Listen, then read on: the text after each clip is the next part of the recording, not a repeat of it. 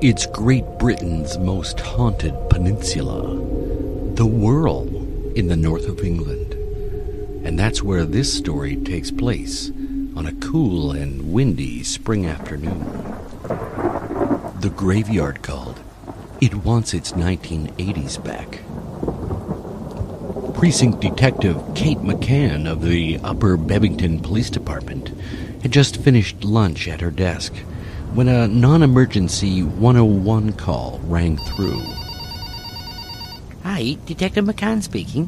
What can I help you with? Dear, I need your help now. This is our only chance to get them. Can you speak up, love? Uh, who are we meant to be looking for?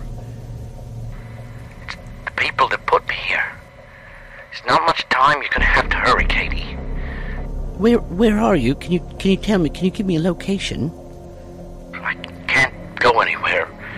Not until you find them. Hello, hello. The phone had disconnected. Detective McCann noted that the caller ID appeared as only unknown, but she tried a return call anyway, only to get a customer not available recording.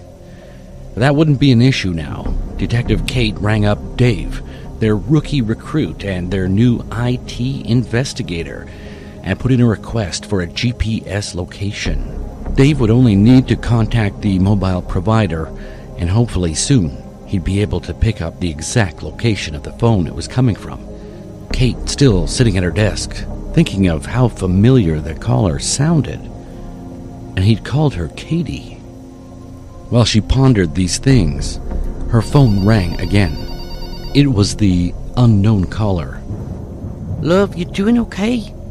We're looking for you right now, but you got to tell us where you are. Where's you at? It was them, you know. She's as bad as he is, too. Please, don't let him get away with it, Katie. Uh, they took so much from us already. Detective McCann could hear a dull sound of thunder in the background of the call, and that same thundering noise outside her window just a fraction of a second later. And then the line went dead. Hello, hello. Oh dear. Her new partner, Davy, was at the door. We got it. The GPS pinpoint. Shall I get the car? Yeah, get the car, Davy boy. It's not far from here. We'll do. How? How do you know it's not so far? Constables Kate and Dave were pulling their squad car into the parking lot of Bebington Cemetery just a few minutes later. The old cemetery was not at all unfamiliar to either of them, uh, not only for having their buried friends and relatives there, but with the cemetery being on the east side of Storeton Woods, a notorious shortcut and hangabout for the worst kind of scallies and chaps. They'd use the cemetery as a place to stumble through or pass out into. Sometimes that's where they'd find stolen goods, and sometimes they'd find victims. As they walked through the mossy stone gates of the graveyard, Constable Dave asked out loud, Geez, do you really think it's coming from the cemetery? I reckon it must be. I'm going to guess the Orthodox Chapel. The chapel sits in the middle of the cemetery, and Constable Kate supposed one of the few places a person could be hiding or being kept against their will. There was a mix of sunshine and rain as the two constables approached the central chapel, but just as they were closing in on the doors, Davy, monitoring a tracker on his phone, stopped short. It says we passed him. Yeah, according to this, he's just over there. Among the tombstones? Kate watched as Dave made his way into the thick of the gravestones. She lost sight of him for a moment when he kneeled down among the rows, but she did hear him cry out, Oh, there you are. I got you now. Dave popped back up into view and aiming his phone towards something on the ground. Seeing this, Kate jogged over, wondering if he'd found a passed out mystery caller, a dead body, or what. But when she got there, she saw it what Dave had got an iPhone. laying on the edge of a grave. The GPS did indeed line up bang on with the location. Well, there was the phone, but no trace of a person anywhere to be seen. Detective McCann scanned the cemetery borders, the tree lines, any sign of anyone. He could be anywhere if he's still here, behind hundreds of statues and headstones. Oh dear, where have you gone, mister? Rookie Dave was putting on latex gloves and bagging up the phone in a plastic evidence bag, just as a crack of thunder rippled and the rain began to pour. Back to the car, Dave. Let's see if we can fire this up and get anything, any information we can from it. And with that, the two hustled back to the parking lot and into their squad car. Once in the cab of the car, Dave carefully unbags the phone, but it was so low on battery power that it went dead just from lighting up the touchscreen. Hang on, I can revive it, he said as he took a mobile battery pack from his vest, connected it, and saw the charge was flowing through. Come on, come on, baby. Charge, baby, charge. At 3%, Davy tries to boot the phone to the home screen. Oh, there she goes. Come on, come on. Tell us something. Damn it! Password lock screen, damn it. Can you bypass it somehow? I can, yes, but I need to take it back to the station to do that. I don't know, maybe maybe an hour, but I can do it. Right, love, let's get back then, Davy. I'm going to call in search and rescue to sweep the cemetery and the woods too. You and I will do whatever we can back at the station while they try to find our mystery man. It's the phone. Kate took the phone, took a deep breath, and answered. Hello, all right. But this caller was not their mystery man. It was a husky voice of a woman with a thick Rockfarian accent. Oi, who's this?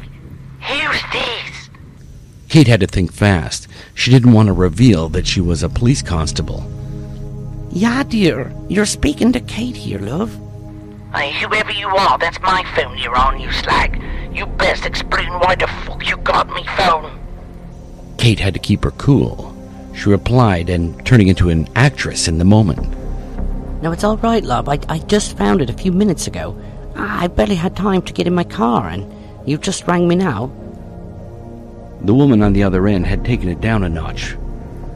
Yeah, okay, well well, where'd you find it then? Now, Kate, flinching a bit, trying to think fast, as Dave, holding the charger, was holding his breath across from her. I was just here at the Bebington Cemetery. I was just bringing my grandmom flowers, you know. Well, you know, for her memories.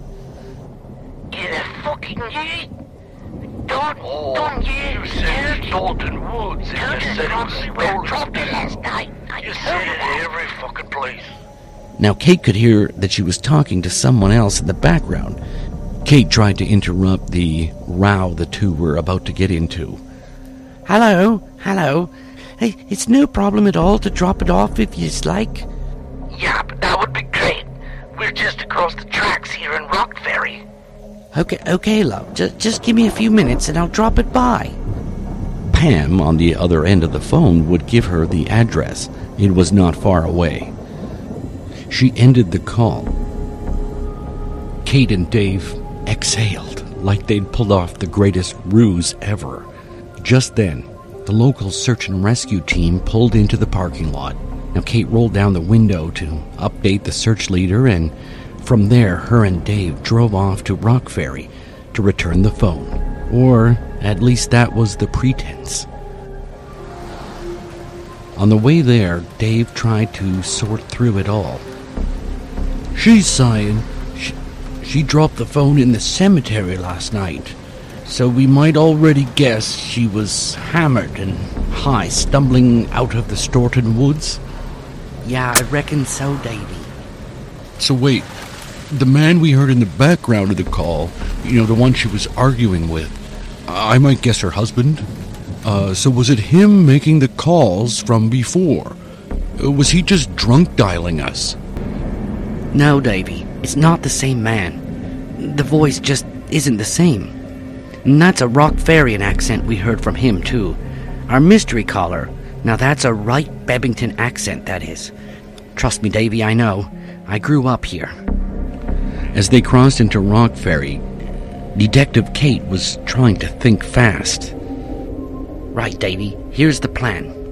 I'm going to keep them busy, and you need to get yourself everywhere you can in the home, looking for any sign of who else is living there, or, well, trapped in there. Look for a cellar or attic door if you can. Upon arrival at the given address, they made a point to park a bit down the street from the home, to remove their police hats and try to appear casual, hoping the couple wouldn't be alarmed by an arriving police car. But actually, even as they parked, they could see curtains being pulled aside, and a jolting big lady and a middle aged man was animated behind her, too, as they glared through the window panes. They walked casually up on the home.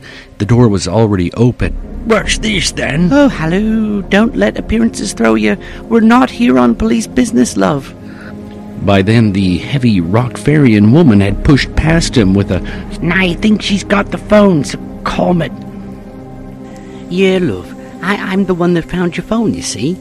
Uh, me partner and I were on a lunch break and taking me grand some flowers. Kate held up and dangled the phone that was still in an evidence baggie. I even used one of our baggies to keep it dry. The pretense worked well enough.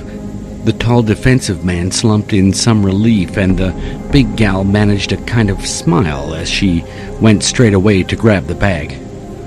Just then, a little rain started up. Kate took the opportunity. Oh dear, it's pouring rain again. Uh, can, can we give it to you inside? Uh, I don't want your phone to get soaked out here. The big lady, Pam was her name, she fell for it. I hate to lose the info and me contacts on it after all. Uh, anyways, yeah, pop in. Don, get some tea on. And with that, they did invite Dave and Kate into the house. Now, this couple might have been around their early 50s and about as Rockfarian as middle aged Rockfarians get. She was a brute, though, a big lady with a god awful pink fuzzy tracksuit, a nasty black dye job with her gray roots fighting that off, all in a tightly bound bun on the top of her head.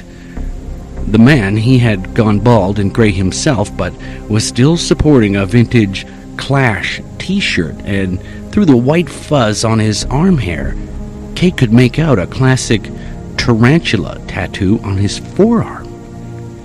And that's what tweaked Kate into sudden flashbacks. Love, you're not going to believe it, but I think maybe we went to school together. Did we?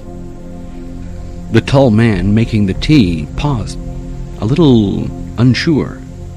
Yeah, Bebington fourth form, yeah. I graduated in 87. Yeah, right. Yeah, same here. Well, I mean, I didn't graduate, though. You know, back then I, I was a bit of a shit disturber.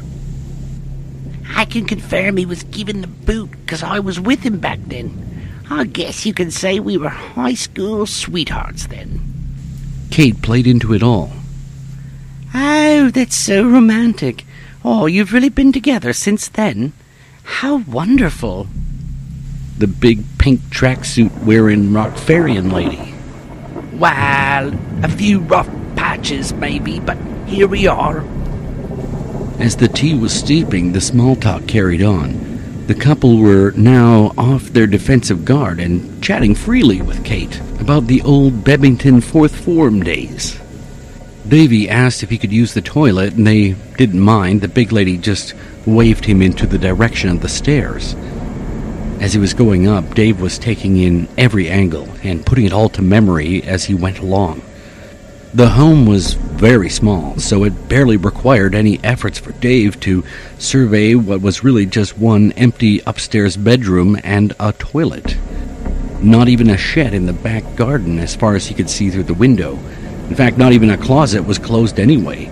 Heaps of laundry laid everywhere, a mess of a place. He duly noted prescription bottles seemed everywhere, along with what were obviously marijuana paraphernalia, but there was no indication their mysterious caller might be being held somewhere in this small place. Davy actually did have to take a whiz, and while he was doing so, he had to admire one remarkable and probably the most valuable thing in the house, as he recognized it a framed and signed album cover of the infamous punk band, the Sex Pistols.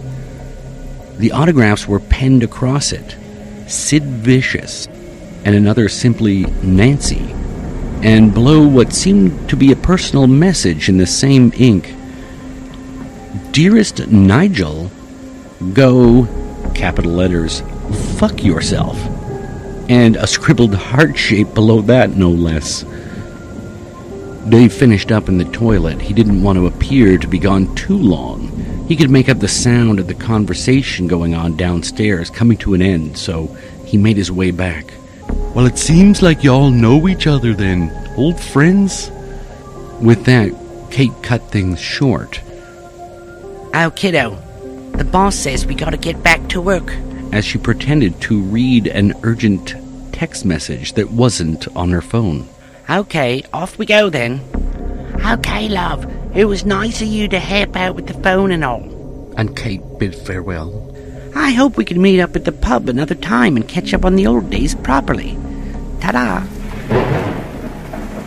Dave and Kate were back in the squad car, but Kate kept the casual act up, driving slowly past the curtains of the home. A friendly wave to the couple that they'd just met, looking through the bay window, waving back at them. It was only until she was out of sight. She was on the shortwave police radio. Search and rescue. We're on our way back to Bebington Cemetery now. Davy, listen to me. Something's going on. I can't quite explain it now, but I need these two arrested immediately. Kate, I didn't see anything to indicate kidnapping or even anyone else having been in that house, but Nigel there has enough bongs and prescription bottles to get a drug charge, I reckon. Wait, Davy, did you did you say Nigel? Dave described the Sex Pistols collectible and the personalized message to a Nigel. I assume that's your grandpa punk rocker downstairs, right? Oh no, no. Nigel Nigel is someone else, Davy, and I I think I know who. Kate went quiet. She didn't speak at all as they were pulling back into the Bebington Cemetery, where search and rescue was well underway, combing the area. Young Davy got out and went to join them, but Constable Kate made her way back to the exact spot where they'd found that phone, that exact grave. She looked up and up at the gravestone itself. Oh dear, how didn't I see this before? From the grave upon which the phone had been sitting, the gravestone engraving Nigel Sloan, born 1969, died 1987. There it was, literally written in stone. For Kate, it was like a wind ran through her body and mind. It all came back to her. Everything. 1987, the Storeton Woods. Dawn and that horrible girl from Rock Ferry. How she always loved her schoolmate Nigel. Nigel Sloan. The boy next door. The boy who always walked her home. So there she stood at the grave of Nigel, and the flashbacks ran through her. She remembered Nigel had been befriended by those two. They'd been suspended from school by then. She remembered Nigel always wanted to impress them. Once he had bought tickets for all three of them to see the Sex Pistols. Nigel incredibly met with the band after the show. Now, that was something rare, and they had signed a copy of an album face to face, personalized to him from Sid Vicious. Oh, she remembered he'd spoke about it like he'd become a superstar himself, and Kate remembered that young couple. You see, they saw that. They thought they were the real hardcore punk rockers. They were resentful of Nigel, uh, like he'd been knighted undeservedly. Kate remembered Nigel didn't see that contempt either. He was just thrilled to win their acceptance. Kate never liked any of it, and she didn't go out with them when they were all together. In fact, that night, when Nigel said he was going to go visit his new friends, the punk rockers in Rock Ferry. She wouldn't go with him. She said he was on his own. Sure, that night he would, of course, take a shortcut through Storeton Woods, and that's where they found his body, too. He'd been beaten badly, knocked unconscious, and died asphyxiated face down in a puddle of muddy water. He was just 17 years old. Police didn't find any album covers or collectibles on Nigel's body, or anywhere near it. But Kate knows that he would have taken it with him to impress his new Rock Ferry friends. All of this came back to Kate, and she felt a kind of a supernatural weight come off her shoulders.